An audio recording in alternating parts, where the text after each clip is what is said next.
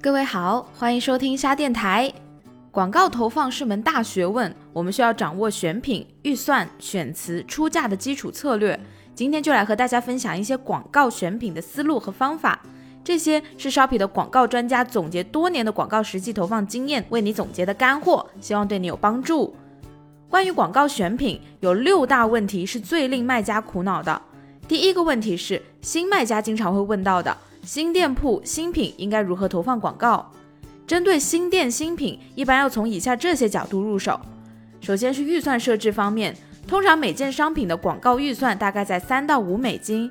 投放模式方面，建议刚开始没有任何基础的情况下，先使用自动模式测试两周，节省时间和人力，之后再根据情况选择手动添加关键词，加大投入。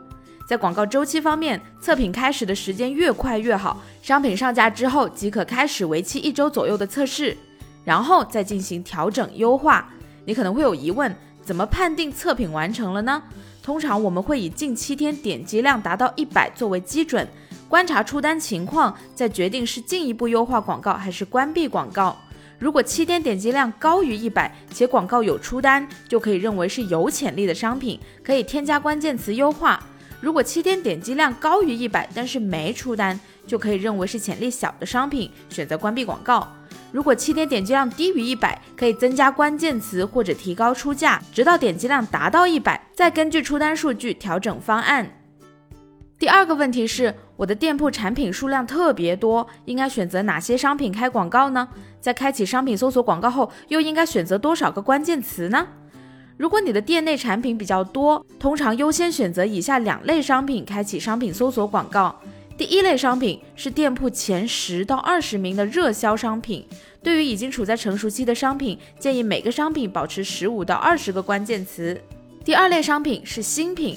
这一类商品建议每个单品测试五到十个以上的关键词，测试周期是一到两周，确保每条广告每日预算能够带来至少二十个点击，每周带来至少一百个点击。如果点击量过低，在数据积累量不足的情况下，就不足以作为广告优化的依据啦。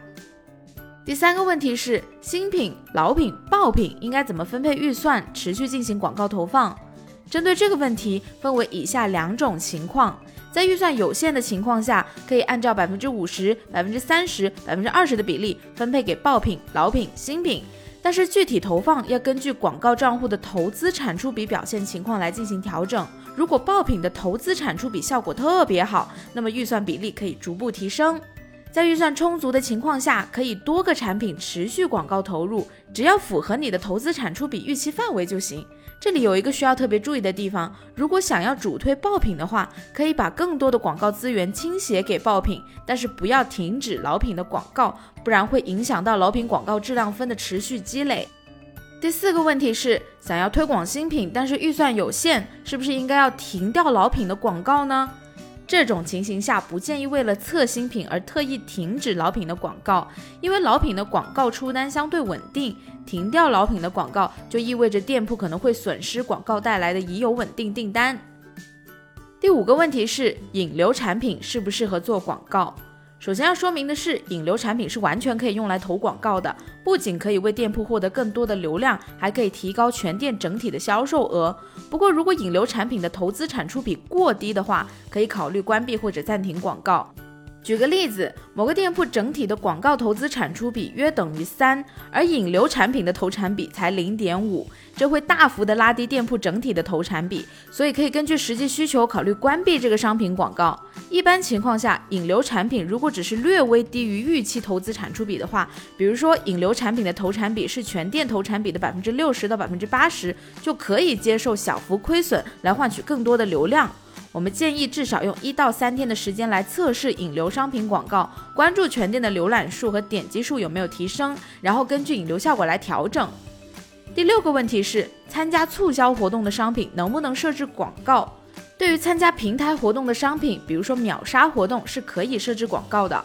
如果在创建关联广告选商品的时候出现了促销进行中的提示，这并不是指这个商品参加了平台活动，而是这个商品已经设置了关联广告，不能重复设置广告。商品参加了促销活动的情况下是可以设置广告的。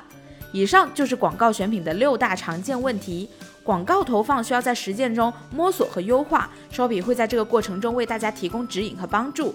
现在卖家学习中心已经上线了广告入门和广告关键数据指标的视频课程，后续也会不断的上线更多的精品课程，请卖家朋友们多多关注哦。点赞留言，我们下期再见。前往 Shopee 点 cn edu 了解更多内容。Shopee。